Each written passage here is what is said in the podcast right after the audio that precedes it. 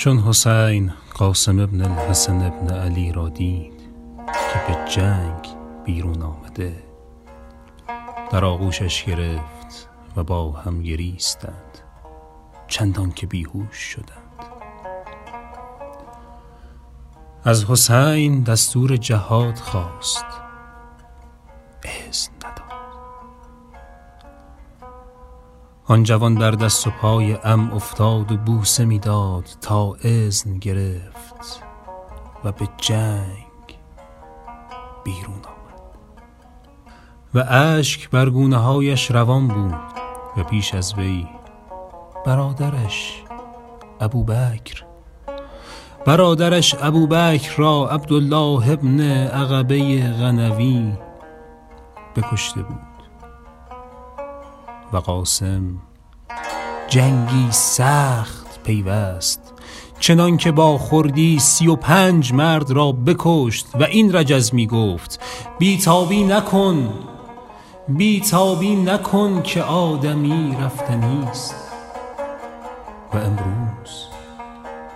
و امروز خدای را که صاحب بهشت است دیدار.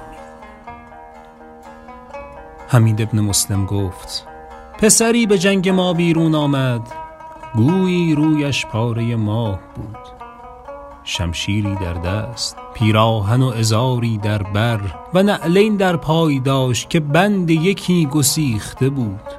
فراموش نمی کنم که آن نعل پای چپ بود.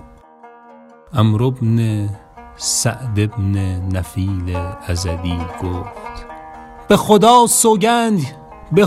سوگند که بر او حمله می کنم.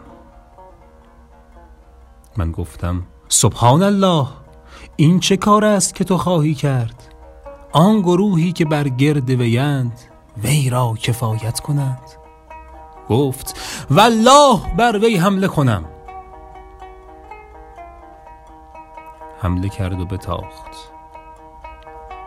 ناگهان با شمشیر بر آن جوان زد که بر روی افتاد و گفت: عمو.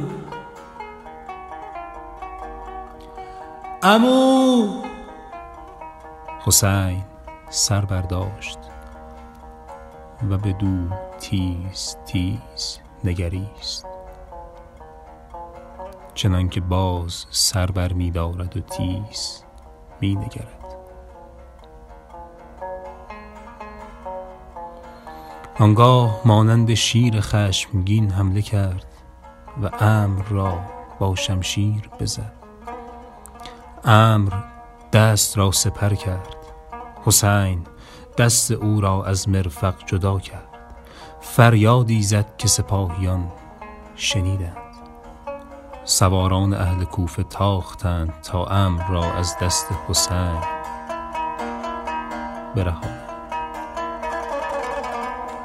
چون سواران تاختند، سینه اسبان با عمرو برخورد و او بیفتاد و اسبان عمرو را لگدکوب کردند. چیزی نگذشت که جان بداد، گرد فرونش است. حسین را دیدیم که بر سر آن پسر ایستاده و او پای بر زمین میسود و میگفت: دور باشند از رحمت این قوم که تو را کشتند و جد تو دشمن ایشان روز قیامت بود.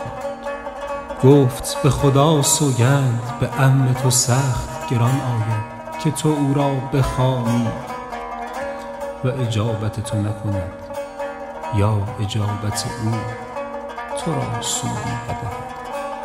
امروز کینه جوی بسیار است و یاور اندک.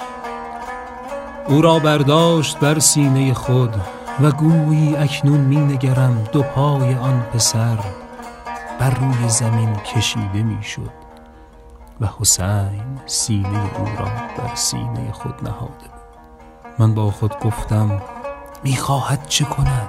او را آورد و نزدیک پسرش علی ابن الحسین نهاد.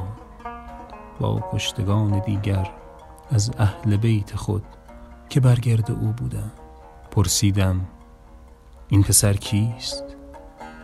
گفتند قاسم بن حسن بن علی ابن ابی طالب.